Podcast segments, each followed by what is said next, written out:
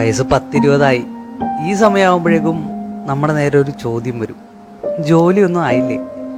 അപ്പം നമ്മൾ കണ്ട സ്വപ്നങ്ങളോടും ചുറ്റുപാടിനോടും നമ്മളോടുമായിട്ട് നമ്മൾ ചോദിക്കും, അതെ ഇതിപ്പോൾ കുറേ നാളായി, നമ്മൾ ആഗ്രഹിച്ച ജോലി നമുക്ക് കിട്ടുമോ? അപ്പോൾ അവർ പറയും, താനും നടങ്ങടോ, നമ്മുടെ സമയം ആയി വന്നതേ ഉള്ളു. അത് കേട്ടിട്ടൊന്ന് ആശ്വസിച്ച് പിന്നെയും കുറച്ച് നാൾ തള്ളി നീക്കും. അപ്പോഴേക്കും നമ്മുടെ കുടുംബത്തിൽ നിന്നൊരു ഓർമ്മപ്പെടുത്തലുണ്ടാവും, അപ്പക്കും നമുക്കും വയസ്സായി തുടങ്ങി, കൊച്ചാണെങ്കിൽ കൊച്ചിൻ്റെ സ്വപ്നം കൊണ്ട് നടക്കണം, കുറച്ചു കാലം കൂടിയേ നമ്മൾ ഇങ്ങനെ ജോലിക്കൊക്കെ പോകാൻ പറ്റത്തില്ലേ, വയസ്സായില്ലടാ.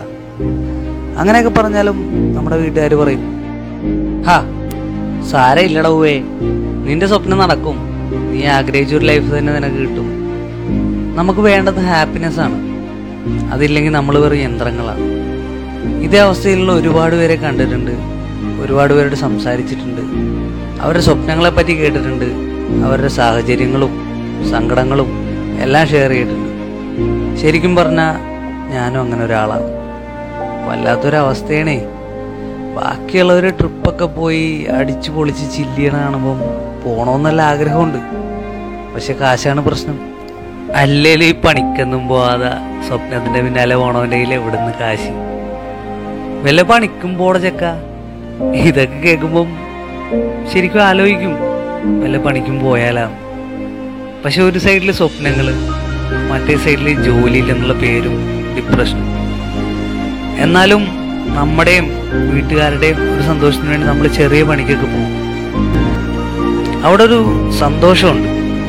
അങ്ങനെ പണിക്കൊക്കെ പോയി കിട്ടുന്ന കാശ് അമ്മയുടെ കയ്യിലോ അല്ലെങ്കിൽ അച്ഛൻ്റെ കയ്യിലോ കൊണ്ട് കൊടുക്കുമ്പോൾ കിട്ടുന്നൊരു ഫീലുണ്ട്.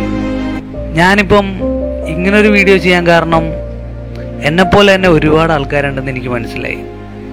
ശ്രമിച്ചുകൊണ്ടിരിക്കുന്നവരോടാണ് ഞാൻ പറയുന്നത്, നിങ്ങൾ നിങ്ങളുടെ ശ്രമം നിർത്തരുത്. ശ്രമിച്ചുകൊണ്ടിരിക്കുമ്പോൾ ഒരുപാട് അവസ്ഥകളും ഡിപ്രഷനും എല്ലാം വരും.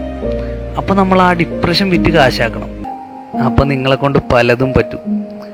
അവസ്ഥകൾ മാറി മാറി വരും, പക്ഷെ വിഷമിക്കേണ്ട. ഒരു ദിവസം അത് നമ്മുടെ ഓരോരുത്തരുടെയും ഒരു നല്ല ദിവസമായിരിക്കും.